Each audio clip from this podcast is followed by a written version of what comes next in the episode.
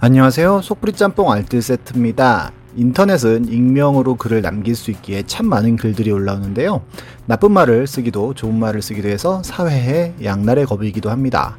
그런데 허세 내지는 허언증 같은 걸로 글을 하나 썼다가 사람들에게 깊이 기억되기도 하는데요. 이번엔 글 하나 썼다가 평생 사람들에게 기억되는 글들을 모아봤습니다. 그럼 한번 볼까요? 첫 번째는 노히트 노런 래미안입니다. 2019년 삼성 라이온즈는 덱 맥과이어 선수와 용병 계약을 맺습니다. 마이너리그 생활을 하다가 2017년 9월 메이저리그에 데뷔하여 메이저리그에서 총 29.2이닝 동안 6.07의 방어율을 기록하고 삼성 라이온즈에 옵니다.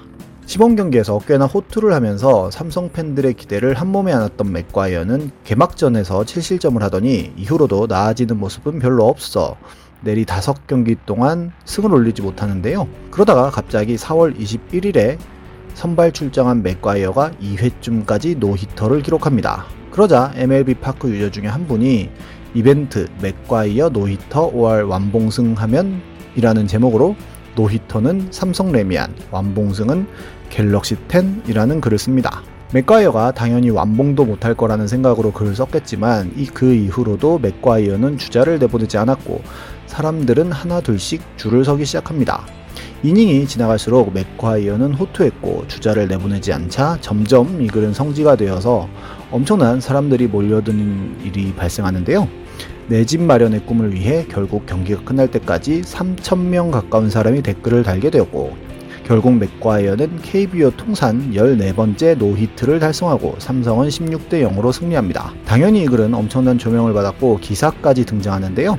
사람들은 어서 빤스런 하라고 했지만 이 사람은 당당하게 글을 올립니다. 필명도 레미안 좌로 바꾸고 쓴 이 글에는 이런 일이 정말 벌어질지 꿈에도 몰랐으며 많은 응원해 주어서 감사하고 잠수 탈까도 생각 많이 했었지만 그건 아닌 것 같아서 여러 가지 안을 내놓았고 결국 기부를 하는 것으로 결론이 났고 이는 기사로도 나옵니다.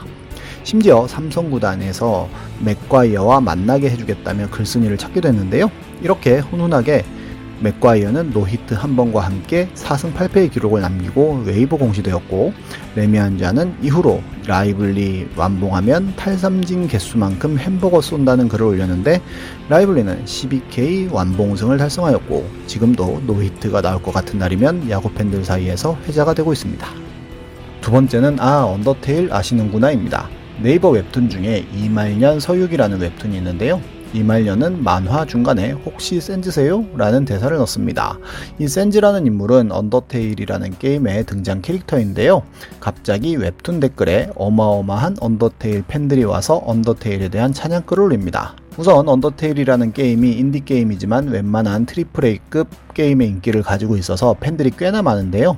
게임의 팬들은 국내외를 막론하고 조금만 언더테일과 관련이 있는 곳이라면 달려가서 찬양글을 올리거나 스포일러를 하는 것으로도 유명하기도 했는데 그중 한 분이 언더테일로 아시는구나 로 시작해 모르시는 분들을 위해 설명한다면서 TMI 가득한 글을 남깁니다.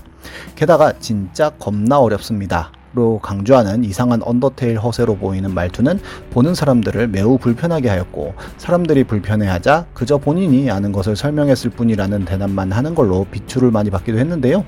결국 박제가 되었고 지금도 언더테일 관련 이야기가 나오면 줄곧 소환이 되고 있습니다.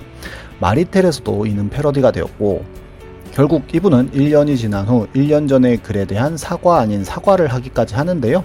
지속적으로 본인의 블로그에 근황을 올리기도 하다가 작년 2월 서울대를 가기 위해 블로그를 접는다는 글을 쓴 이후로 소식이 없습니다.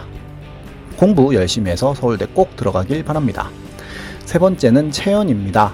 채연은 아재 세대에게 지금의 섹시 아이돌들은 그저 한낱 가수로 보일 만큼 어마어마한 인기를 자랑했었는데요. 얼마 전에 TV에 나와 손짓 하나에 쓰러지는 군인들을 보며 마법사가 된 기분이었다고 밝히기도 했었습니다. 하지만 채연에겐 두 가지 엄청난 흑역사가 있는데요. 하나는 2 더하기 2 곱하기 2는 의 문제에서 두뇌 풀가동을 하는 짤과 또 하나는 눈물 셀카입니다. 난 가끔 눈물을 흘린다로 시작하는 이 글은 보고 있는 사람도 역시 눈물을 흘리게 만드는 마성의 글인데요. 글의 내용도 내용이지만 쓸데없이 띄어쓰기를 이상하게 한 글씨체까지 완벽한 오그라듦을 제공하며 엄청난 화제가 됩니다. 사람이 울면서 셀카를 찍는다는 것 자체가 뭔가 앞뒤가 안 맞는 행위이기도 한데요. 사실 이때는 싸이월드의 전성기로 싸이월드에는 수많은 허세 글이 등장하기도 했었는데 더 이상은 네이버라는 희대의 명언을 남긴 분도 계셨고 음악만이 나라에서 허락하는 유일한 마약이니까 라는 역시 평생 갈 명언도 있었으며 이 주먹으로 중학교의 짱이 되었었다 로 시작하는 짱 flex한 글도 유명했었습니다. 이때는 이때의 감성이 있어서 그런지 어마어마한 허세 글들이 있었고 그 외에도 주옥 같은 글들이 많으니 궁금하신 분들은 싸이 허세로 한번 검색해 보시길 추천드립니다. 어쨌든 눈물 셀카는 20년이 지난 지금도 회자가 되고 있으며 방송에서도 수없이 패러디되었고 본인의 인스타에서도 자가 복제 패러디를 하기도 했는데요. 마미손의 별의 노래라는 노래의 뮤직비디오에도 등장하기도 했으며 채연은 인터뷰를 통해 그 글을 쓸 때는 굉장히 심각한 감정으로 썼다는 사실을 밝히기도 했었습니다. 그 외에도 제국의 아이들 문준영도 눈물 셀카를 찍은 적이 있었고 야구선수 장성호는 조성환이 은퇴하던 날 눈물 셀카를 찍기도 했었지만 채연의 임팩트를 넘어서지는 못하였고 후속작으로 코피 셀카를 올리기도 했습니다. 참 순수하다면 순수한 사람들의 글들이 아직도 회자가 되고 있는데요. 앞으로도 어떤 재미난 글들이 올라올지 기대됩니다. 지금까지 속풀이 짬뽕 알뜰 세트였습니다.